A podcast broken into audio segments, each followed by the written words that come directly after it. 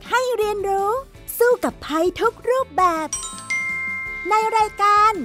เด็กรู้สู้ภัย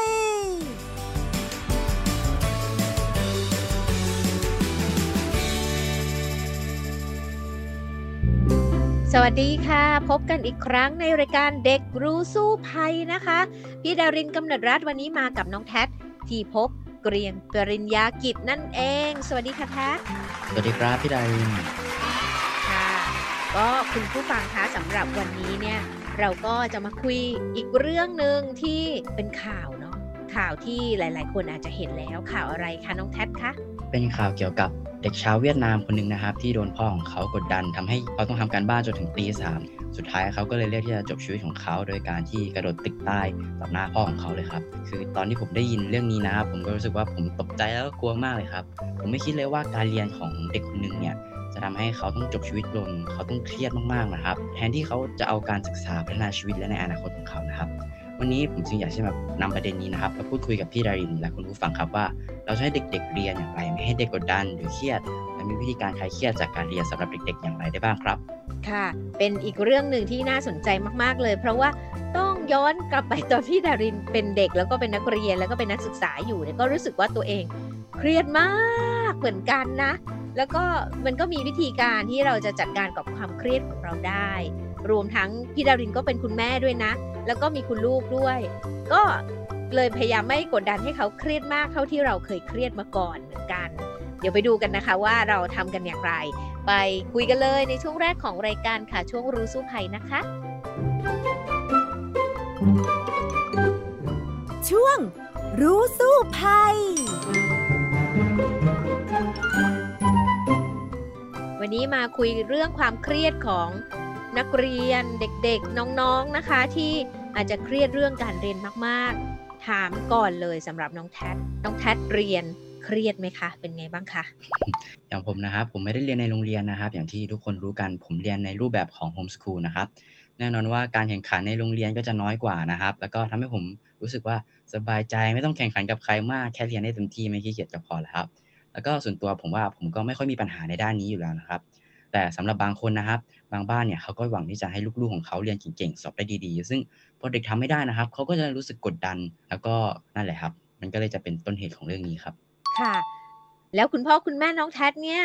เขาคาดหวังไหมอะว่าอยากให้เราเรียนเก่งๆอะไรอย่างเงี้ยเป็นยังไงบ้างค่ะ ก็จะคาดหวังเพียงแค่บางวิชาครับเพราะว่าผมก็รู้ดีว่าบางวิชาในโรงเรียนเนี่ยจริง ๆ แล้วอะ เราก็ใช้เพียงแค่นิดเดียวอยู่แล้ว ไม่ได้ใช้ทั้งหมดที่โรงเรียนสอนมาหรอกครับพ่อแม่ของผมก็แค่คาดหวังให้ผลการเรียนออกมาแบบ ไม่ต้องดีที่สุดแต่ให้ออกมาโอเค พอรับได้เพียงแค่นี้ผมว่าก็พอแล้วครับโอ้โห เป็นเด็กที่โชคดีมากเลยที่คุณพ่อคุณแม่เข้าใจมากเลยเนาะพี่ดารินก็อยากแชร์นะสมัยที่พี่ดารินเป็นนักเรียนแล้วก็เป็นนักศึกษาเนี่ยจริงๆเนี่ยในยุคของพี่ดารินนะ มันจะเป็นการที่เราจะเข้ามหาวิทยาลัยได้ค่ะ มันคือการสอบเพียงครั้งเดียวเท่านั้นเลย แล้วตัดสินชะตาชีวิตตอนนั้นเลย แล้วก็มหาวิทยาลัยก็ไม่ได้มีมากมายเหมือนสมัยนี้ด้วย ก็จะมีจำนวนหนึ่งคนที่คาดหวังเนี่ยก็ต้องอยากเข้ามหาวิทยาลัยของรัฐให้ได้ใช่ไหมคะ ตอนอยู่มัธยมเนี่ยก็จะรู้สึกว่าเครียดมาก คือพี่ดารินเนี่ยจะเป็นคนที่ค่อนข้างคือมีมีความคิดของตัวเองตั้งแต่เด็กเหมือนกัน อย่างเช่นตอนเล็ก ๆ ประถมเนี่ย ก็จะรู้สึกว่าอยากเรียนในสิ่งที่ตัวเองอยากเรียนเท่านั้นด้วยนะ เป็นเป็นเด็กดื้อคนหนึ่งนะ คือเช่นพี่ดาวรินชอบวิชาศิลปะภาษาไทย ชอบด้านภาษาอย่างเงี้ยค่ะชอบภาษาไทย ชอบวิชาสังคมประวัติศาสตร์ โอ้โห วิชาเหล่านั้นเนี่ยถ้าวัดสมัยเนี้ยก็คือได้ A หมดเลย ทุกวิชาที่ชอบ แต่วิชาที่ไม่ชอบคือต่อต้านสังคมไง ก็ไม่เรียนค่ะคือไม่สนใจอะ เช่นเลขไม่ชอบ นะแล้วก็สมัยนั้นเนี่ย ภาษาอังกฤษก็ไม่ชอบด้วย เพราะว่าไม่เข้าใจคือหมายความว่าตอนนั้นเรียนแล้วไม่เข้าใจคุณครูไม่ได้ทำให้มีความเข้าใจในเรื่องนั้นได้อย่างเงี้ยเหมือนกับได้ F ไปเลยอย่างเงี้ย แต่สมัยสมัยนู้นเลยนะที่พี่ดารินเป็นเด็กประถมเนี่ยเขาเอาคะแนนทั้งหมดเนี่ยมาหารเฉลี่ยกัน ดังนั้นเนี่ยถ้าหากว่า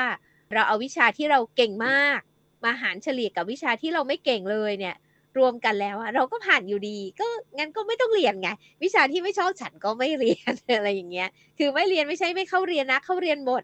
แต่ไม่เข้าใจแต่ก็ไม่แคร์ฉัน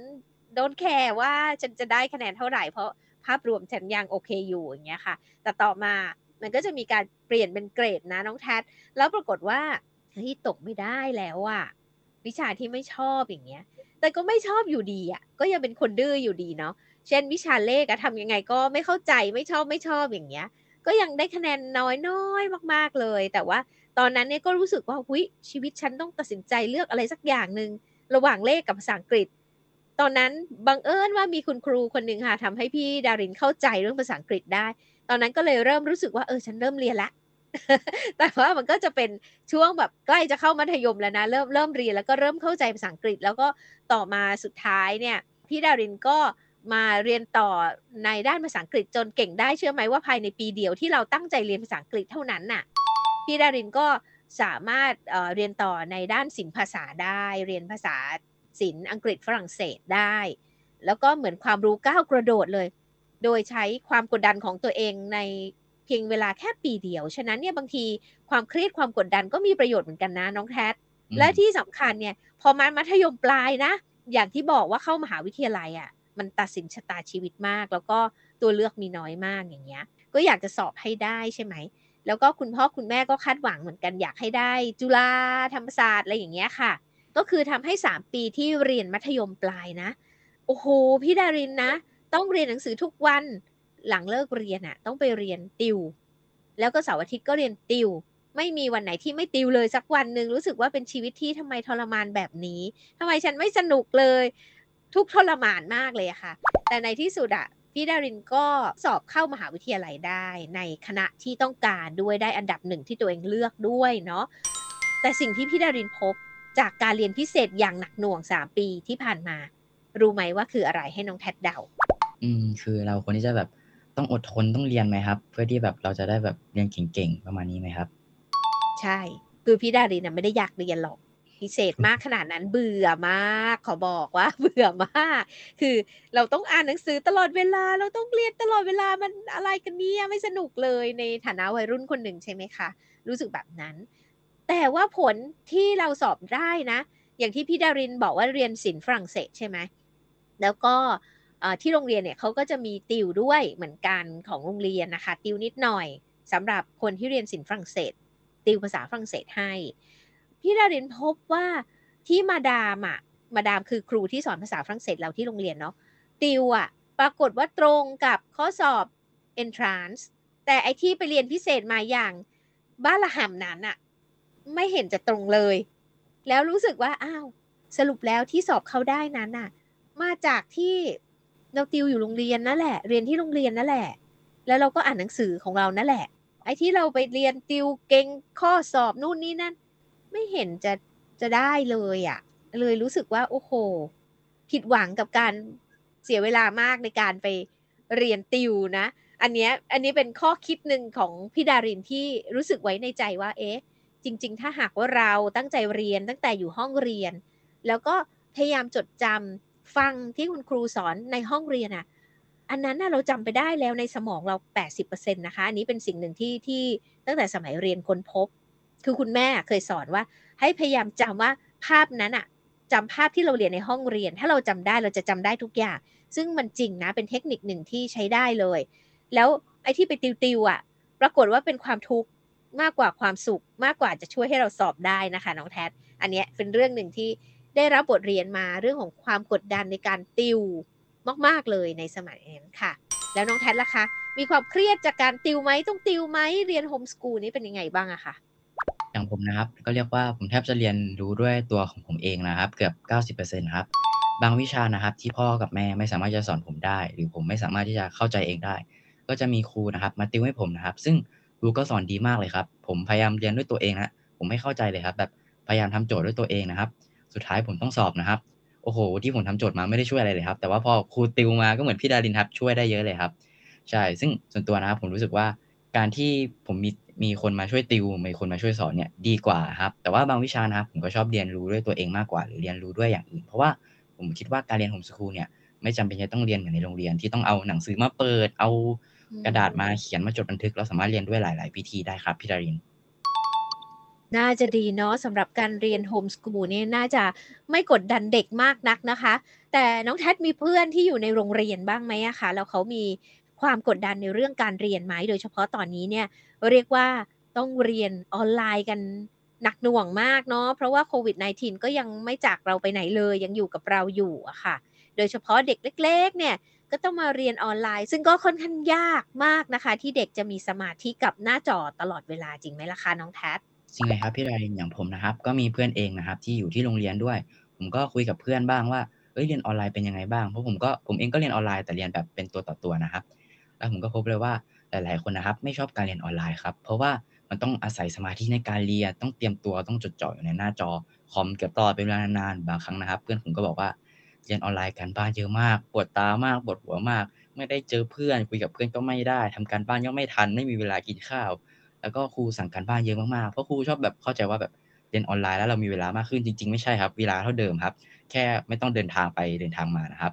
แล้วครูก็ชอบให้การบ้านเยอะนะครับ เรื่องนี้เพื่อนบ่นบ่อยมากเลยครับ แล้วผมก็มองว่ามันก็เป็นเรื่องที่จริงครับเพราะขนาดผมเรียนออนไลน์เนี่ยผมเรียนออนไลน์แค่แบบสองสามวิชานะครับ ผมยังรู้สึกปวดหัวแล้วก็ยังไม่อยากทำกันบ้านเลยครับ ซึ่งผมก็มองว่าอันนี้คือสิ่งที่แตกต่างนะครับ ระหว่างเรียนแบบกับโรงเรียนนะครับ กับเรียนออนไลน์ที่บ้านนะครับอืมซึ่งผมก็มองว่าตรงนี้ก็เป็นอีกปัจจัยหนึ่งนะครับ ที่ทำให้เด็ก ๆ เนี่ยเครียดกับการเรียนได้ แล้วพี่ดารินมีความคิดเห็นในเรื่องนี้อย่างไรบ้างครับ จริง ๆ แล้วนะพี่ดารินก็ คิดเห็นคล้ายๆ น้องแทสน่ะ เพราะว่าอย่างที่พี่ดารินบอกว่าพี่ดารินค่อนข้างเป็นคนที่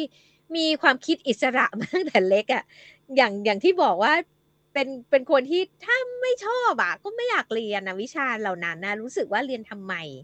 อะไรอย่างเงี้ย จนทุกวันนี้พี่ดารินก็ค่อนข้างแก่แล้วนะ ก็ยังรู้สึกว่า เอ๊ะ แล้วตอนที่ฉันเรียนปีหนึ่งนั้นน่ะเรียนอออยู่ที่มหาวิทยาลัยอะ่ะ แล้วต้องเรียนวิชา คลคูลัสเนี่ย เรียนทำไมเนี่ย ยากมากเลยแล้วบอกแล้วว่าพี่ดารินไม่ชอบเลขใช่ไหมแต่ต้องอดทนเรียนให้ผ่านเนี่ย แล้วมันเป็นความเครียดมากเลยนะ เชื่อไหมว่าตอนปีหนึ่งที่พี่ดารินจะต้องสอบวิชาแคลคูลัสให้ผ่านให้ได้อะโอ้โห เป็นความทุกข์มากแล้วเชื่อไหมว่าสอบไฟแนลเสร็จปุ๊บอะออกมาอาเจียนเลย เพราะว่าเครียดหนักมาก เออ แต่อาจารย์เนี่ยเขาก็จะบอกนะว่าอะ พี่พี่ดารินเฉลยว่าพี่ดารินเรียนที่อักษรจุฬานะคะ อาจารย์เนี่ยเขาก็เข้าใจ เพราะว่าเวลาไปเรียนแคลคูลัสนะนะพี่ดารินไปเรียนที่คณะวิศวะนะ แล้วคิดดูสิว่าคนโง่ๆเลขอย่างพี่ดารินต้องไปเรียนกับพวกวิศวะแล้วเวลาเวลาเขาตัดเกรด วิชารวมวิชากลางเนี่ย ตัดเกรดเหมือนกันหมดนะน้องแทสคือ เราต้องไปแข่งกับวิศวะวิทยาศาสตร์เหรออู้ไม่ไหวอะ่ะฉะนั้นเนี่ย อาจารย์เขาก็เลยบอกว่าเอาละนะ อาจารย์เข้าใจนะ พวกเด็กอักษรเนี่ยก็จะไม่ค่อยรู้เรื่องเรื่องเลขเท่าไหร่ เป็นข้อด้อยของเด็กกลุ่มนี้ ฉะนั้นอาจารย์ตัดตัดเกรดให้เหลือแค่สามสิบเปอร์เซ็นพอ ก็จะได้ดีด็อกผ่านแล้วเนี่ย ปรากฏว่าเพื่อนพี่ดารินหลายคนอาการเดียวกับพี่ดารินหมดแล้วสุดท้ายผ่านมาได้ด้วยดีด็อก อย่างเงี้ยค่ะ ก็ยังรู้สึกว่า เอามาทุกวันนี้มาทำงานแล้วใช้ชีวิตมาทำงาน ก็ยังไม่รู้ว่าแล้วแคลคูลัสสำคัญยังไงกับชีวิตฉันทำไมฉันต้องเรียนด้วยเนี่ยหรือว่าถอดสแควร์รูทหรืออะไรต่างๆที่ไม่รู้สึกเป็นประโยชน์อะจริง ๆ รู้สึกว่าที่เป็นประโยชน์ในการเรียนเลขของพี่ดารินนะ คือบวกลบคูณหารได้ คิดสมการเปอร์เซ็นต์นิดหน่อยได้ แค่เนี้ยใช้ในชีวิตประจำวันได้ แต่ว่านอกจากนั้นแล้วอะ ไม่เข้าใจว่าถ้าเราไม่ชอบเรียนทำไมต้องเรียนอยู่นะน้องแทดคิดว่าอย่างนั้นไหมผมคิดเหมือนพี่ดารินเป๊ะเลยครับ เพราะว่าผมมองว่าจริงๆอะผมทำหลาย ๆ คนเมื่อโตขึ้นไปนะครับทำพี่ๆนะครับ หลาย ๆ คนเลยทำคุณลุงหลาย ๆ คนคุณป้าคุณน้าคุณอานะครับเขาก็บอกว่าในเลขอะจริงๆอะที่เราใช้อะเราก็ใช้แค่เหมือนที่พี่ดารินบอกครับ บวกลบคูณหารแก้สมการนิดหน่อยคำนวณกำไรคำนวณรายได้คำนวณแบบเศษส่วนเปอร์เซ็นต์รายรับรายจ่าย อันนี้คือผมสิ่งที่ผมมองว่ามันเป็นสิ่งที่เราต้องใช้จริงๆ แต่ว่าถ้าเกิดว่าแนวอาชีพแนวทางเลือกที่เราอยากที่จะไปเรียนในอนาคตเนี่ย มันต้องใช้เลขนะครับ เช่นแบบเป็นวิศวกร เป็นคนแบบสร้างจรวดอยู่นาซาอะไรเงี้ย โอเค อันนี้ผมมองว่าโอเค มันจำเป็นครับ แต่ว่าสำหรับผมแล้วที่เป็นเด็กที่เรียนโฮมสคูลแล้วก็เคยเรียนเรื่องที่แบบยากๆนะครับ ผมก็บอกเลยว่าเรื่องยากๆอะไม่เข้าใจหรอก แล้วมันก็ไม่ได้เอาไปใช้อะไรในชีวิตจริงอยู่แล้ว ผมมองว่าที่เราคนที่จะเรียนจริงอะก็ตั้งใจเรียนแค่บวกลบคูณหาร แล้วก็อย่างที่พี่ดารินบอกครับคำนวณให้ได้ว่า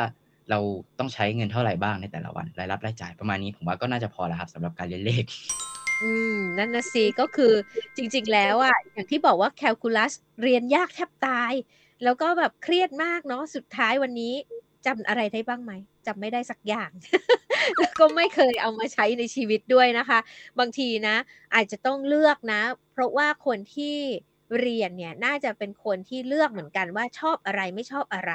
แล้วเขาจะเอาไปใช้อะไรในชีวิตประจำวันหลักสูตรเนี่ยมันน่าจะตามใจผู้เรียนไม่ใช่บังคับให้เรียนตามใจผู้สอนอันนี้เนี่ยก็เลยจะทำให้ผลการเรียนเนี่ยมันออกมาไม่ดี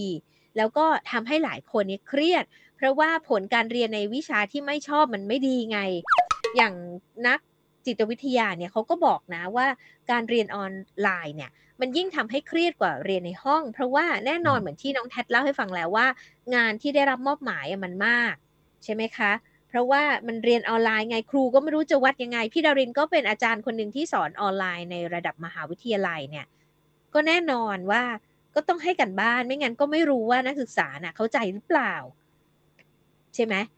แต่ว่าก็จะเป็นภาระของนักศึกษาเหมือนกันที่ได้รับงานมาเยอะมากทุกวิชาเลย อย่างที่สองเนี่ยการเรียนในออนไลน์เนี่ยมันไม่ค่อยมีสมาธิไงเช่นพี่ดารินจะเห็นเลยจากนักศึกษาที่เรียนกับพี่ดาริน อยู่ๆก็แม่เรียกบอกว่า เอ้าเขามาส่งอาหารหน้าบ้านแล้วออกไปรับหน่อยอย่างเงี้ยนักศึกษาบอกว่าแป๊บหนึ่งนะครูอย่างเงี้ยอย่างนี้ก็มีนะ อันนี้สมาธิมันไม่ค่อยมีไง หรือว่า อยู่ในบ้านเดียวกันอีกคนเปิดทีวีดูอะไรอย่างเงี้ย มันก็ไม่มีสมาธิก็ได้เนาะหรือว่านักศึกษาบางทีก็ หรือนักเรียนก็ปิดปิดกล้องไงครูก็ไม่เห็นว่าฟังฉันอยู่หรือเปล่าครูเหมือนพูดคนเดียวอีก มันก็ลำบากทั้งคนสอนคนเรียนเนาะแล้วก็อีกอย่างหนึ่งก็คือแรงจูงใจในการเรียนอะ มันลดลง เพราะว่ามันมันไม่เหมือนอะ มันไม่เหมือนการเรียนอยู่ในห้องใช่ไหมมันจ้องหน้าจ้องตากันมันมีเขาเรียกว่าปฏิสัมพันธ์ทาง ร่างกายระหว่างกันเนี่ยมันทำให้สนใจมากกว่า แล้วก็การเรียนออนไลน์เนี่ยอีกอย่างที่นักจิตวิทยาเขาศึกษามาเขาบอกว่า มันไม่มีเพื่อนคอยช่วยเป็นกำลังใจไงเหมือนนั่งในห้องมันจะมีเพื่อนเป็นกำลังใจหรือแบบอายิ้มให้การหรืออะไรอย่างเงี้ยหรือว่าคอยสอนว่าเฮ้ยไม่ทันแล้วอะไรอย่างเงี้ย มันมันไม่เหมือนนะคะ ตรงเนี้ยก็เลยทำให้มันยากกว่า อีกอย่างเนี่ยการตอบโต้ในห้องมันก็น้อยอะ ก็เหมือนที่ดารินบอกเด็กพอเราบรรยายปุ๊บเด็กก็ปิดกล้องหมด ครูก็เหมือนกับพูดกับอากาศเหมือนกัน ก็ถามก็เงียบไม่มีใครตอบอะไรอย่างเงี้ย ปฏิสัมพันธ์มันน้อยลงเนาะก็เลยทำให้รู้สึกว่า เออ เราคงจะต้องแก้ปัญหาในเรื่องนี้เหมือนกันนะสำหรับการเรียนออนไลน์ ในเมื่อสังคมมันต้องเป็นอย่างเงี้ยแล้วเราจะทำยังไงให้เด็กเครียดน้อยลงจริงไหมคะน้องแท็ จริงนะครับ สิ่งที่พี่ดารินพูดนะครับ พี่ดารินพูดแทนใจผมไม่หมดแล้วครับ เพราะว่าสิ่งที่พี่ดารินพูดมันคือความจริงครับ อย่างผมนะครับ ปกติผมเรียนออนไลน์เนี่ยผมเรียนแค่คนเดียวคิดเรียนกับครูแล้วก็ผม แต่ว่าผมอะได้มีโอกาสลองไปเรียนออนไลน์กับเพื่อนๆนะครับ ซึ่งผมก็รู้มาตลอดเลยว่า โอ้โห การเรียนออนไลน์กับเพื่อนๆ คือแบบสงสารครูมากอะเพราะว่าอย่างที่พี่ดารินพูดครับ การปฏิสัมพันธ์แบบโลกความจริงนะครับ มันก็จะหายไปนะครับ การพูดคุยแบบเฮ้ยเพื่อนข้อนี้ตอบอะไร มันจะไม่มีอย่างนี้มันต้องพิมพ์เข้าไปแทนแต่ว่า โอกาสที่ครูจะจับได้ว่าเราข้อสอบก็จะน้อยลงครับ แต่ไม่ใช่สิ่งที่ดีนะครับ แล้วการสื่อสารกับครูผู้สอนที่ทำให้เกิดความเข้าใจเนี่ย มันก็จะน้อยลงด้วยนะครับ หรือว่าถ้าเกิดเรามีคำถามหรือแบบเราอยากที่จะสื่อสารกับครูเนี่ยเราก็จะไม่กล้าแน่นอนครับในแอปพลิเคชันต่างๆ ที่เราใช้เรียนนะครับมีปุ่มยกมือใช่ไหมครับแต่บางครั้งอะบางคนก็ไม่กล้ากดอย่างผมละคนหนึ่งซึ่งผมรู้เลยว่าตรงนี้มันเป็นปัญหาที่ผมเชื่อว่าหลายๆคนนะครับคงเจอนะครับไม่มีปฏิสัมพันธ์นะครับ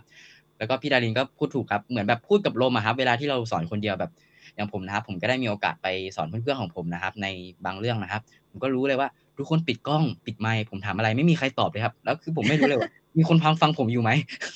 ซึ่งอันนี้เป็นสิ่งที่ผมเจอเป็นประสบการณ์โดยตรงเลยสำหรับผมนะครับ ซึ่งผมก็อยากรู้ครับพี่ดารินว่าเราสามารถทำยังไงได้บ้างครับ มันดูแบบยากขึ้นกว่าเดิมอีก พอจะแนะนำผมได้ไหมครับ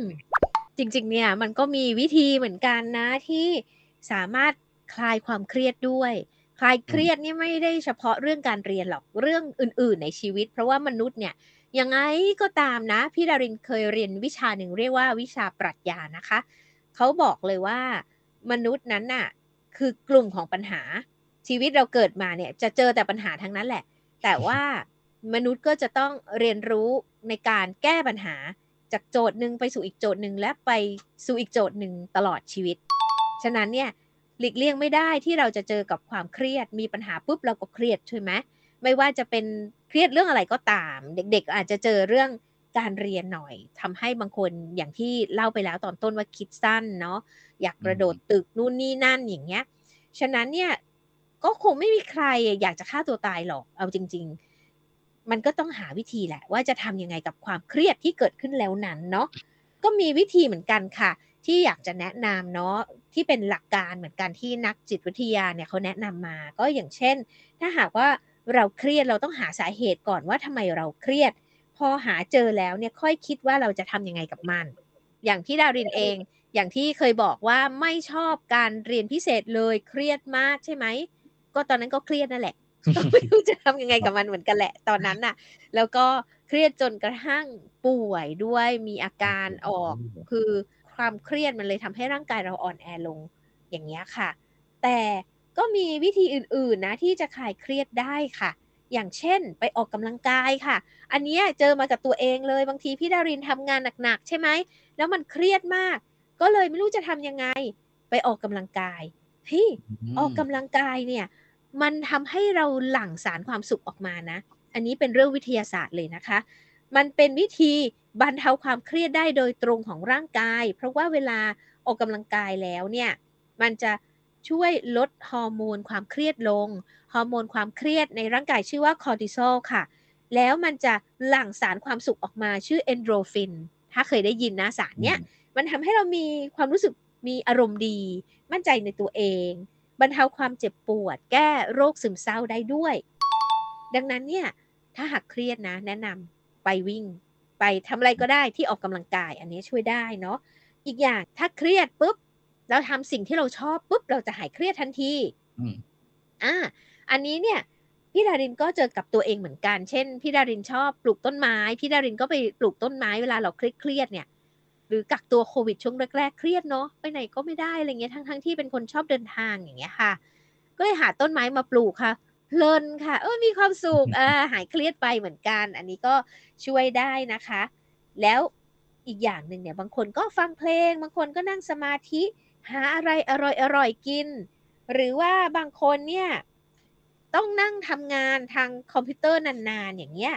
เขามีงานวิจัยนะ มาจากมหาวิทยาลัยที่สวีเดนนะ บอกว่าการนั่งหน้าจอนานๆ ก็ทำให้เราเครียดได้นะคะ รวมทั้งการอดนอน หรือว่ามีอาการซึมเศร้าในผู้หญิงเนี่ยดังนั้นเนี่ยเขาบอกว่าถ้าเราอยู่หน้าจอนานๆเนี่ยให้พักสัก 5-10 นาทีทุกๆ ครึ่งหรือ 1 ชั่วโมงอืมแต่เวลาเรียนออนไลน์มันก็ยากใช่ไหมจะไปพักครับพักทุกหนึ่งชั่วโมงหรือครึ่งชั่วโมงมันยากเหมือนกันนะ แต่ยังไงก็ตามเขาบอกว่าให้พยายามออกไปยืดเส้นยืดสายหยุดเล่น หยุดมองมันสักแป๊บหนึ่งอะ่ะ อย่างน้อยให้ได้แล้วก็ก่อนนอนเนี่ย อย่าไปเล่นอะไรทุกอย่างเลยก่อนนอนหนึ่งชั่วโมงอันเนี้ย จะบรรเทาความเครียดลงได้ค่ะ และอย่างน้องแทดเองล่ะ น้องแทดเนี่ยมีวิธีคลายเครียดอย่างไรบ้างอะคะโอ้โห ก็คล้ายๆกับที่พี่ดารินพูดแหละครับ เวลาผมเครียดผมก็จะทำสิ่งที่ตัวเองชอบนะครับ อย่างผมนะครับเป็นคนชอบกินข้าวชอบกินอาหารนะครับ ผมก็จะกินข้าวนะครับแล้วมันก็บรรเทาผมมากเลยครับ ผมก็แบบ เฮ้ย มีความสุขแล้วแล้วหลังจากนั้นผมก็ไปทำต่อนะครับ แล้วการออกกำลังกายครับ อย่างที่พี่ดารินพูดถูกครับ พี่ดารินพูดถูกเลยก็คือ ผมนะครับ ออกไปวิ่งมั่ง ไปว่ายน้ำไปทำสิ่งที่ตัวเองชอบนะครับแต่บางครั้งก็เครียดนะครับแบบโอ้โหว่ายน้ำแล้วเหนื่อยนะครับตรงนี้ก็อาจจะเครียดกว่าเดิมนะครับ แต่ก็ขึ้นอยู่กับคนนะครับ แล้วก็วิธีที่ทำให้ผมคลายเครียดนะครับ ก็คือผมก็ต้องหาต้นเหตุเหมือนที่พี่เรนบอกก่อนนะครับว่าเออเราจะทำยังไงดีอะในชีวิตของเราว่าแบบ วันนี้อะเราต้นเหตุของความความเครียดเกิดมาจากอะไร เราแก้ยังไงได้บ้างหรือบางครั้งแบบผมเครียดมาก ผมก็ไปทำสิ่งที่ชอบ ตรงนี้มันก็จะช่วยด้วยนะครับ อย่างที่พี่เรนได้บอกไปอีกเช่นเคยครับ แล้วก็ผมก็จะเลือกเวลานะครับ ในการทำงานนะครับ เช่นแบบอย่างผมนะ ผมชอบอ่านหนังสือตอนเช้ากับช่วงตอนบ่ายนะครับ ตอนเย็นกับตอนดึกไม่ชอบครับ เพราะว่าผมจะอ่านแล้วจะง่วงนอนนะครับ แต่ตอนเช้าแล้วผมจะสดชื่น ผมก็เลยเลือกเวลาอ่านประมาณนั้นนะครับ เลือกสถานที่ในการเรียนนะครับ อย่างพี่ธันพูดถูกครับ การเรียนออนไลน์ใช่ไหมครับ โอ้โห การเรียนออนไลน์คือบางครั้งมันก็ขึ้นอยู่กับสถานที่ด้วย เพราะบางครั้งเราเรียนแบบในที่ที่ไม่มีสมาธิ เราก็จะไม่มีสมาธิแบบแม่เรียกบ้าง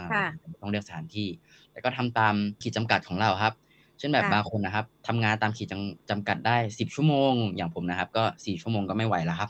มันก็ขึ้นอยู่กับขีดจำกัดของแต่ละคนนะครับ อืมก็ประมาณนี้ครับได้ยินค่ะเราก็คุยกันมาเยอะแล้วนะ เข้าสู่ช่วงสุดท้ายของรายการกันเลยค่ะ ไปสู่ช่วงรู้แล้วรอดนะคะ ช่วง รู้แล้วรอด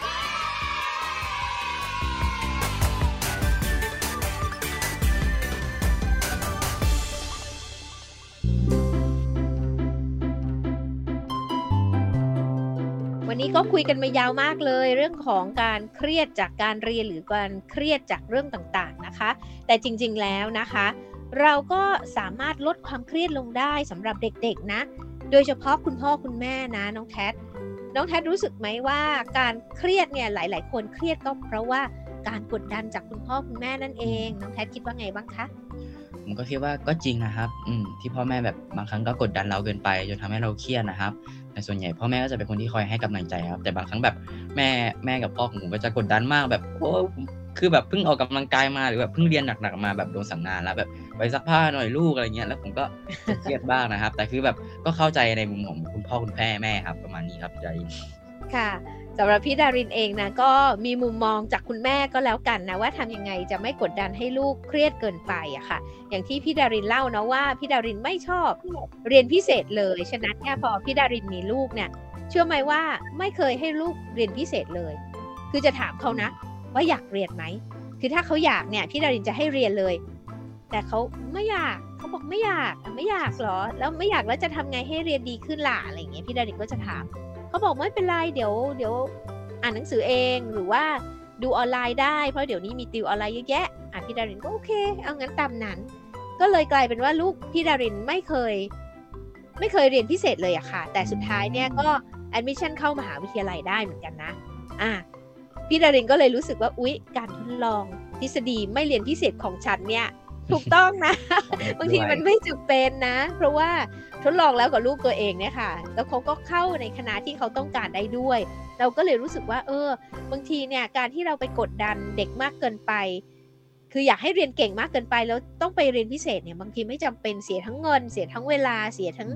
ความสุขของเด็กด้วยที่เขาต้องการอย่างเงี้ยก็เลยก็จะปล่อยปล่อยอะว่าเออเขาอยากทำอะไรแล้วก็สนับสนุนในสิ่งนั้นให้เขาทำอะค่ะ ถ้าเขาไม่ชอบวิชาอะไรเราก็อาจจะคุยกับเขาเนาะว่าเออทำทำไมไม่ชอบวิชานี้แล้วทำยังไงจะทำให้มันดีขึ้นได้บ้างอย่างเงี้ย ก็ให้เด็กคิดเองมาก ๆขึ้น ก็จะทำให้เขารู้สึกว่ากดดันน้อยลงอย่างเงี้ยอันนี้ก็ช่วยได้ แต่น้องแททเชื่อไหมว่า จริง ๆ ความเครียดเนี่ยมันก็มีประโยชน์เหมือนกันนะ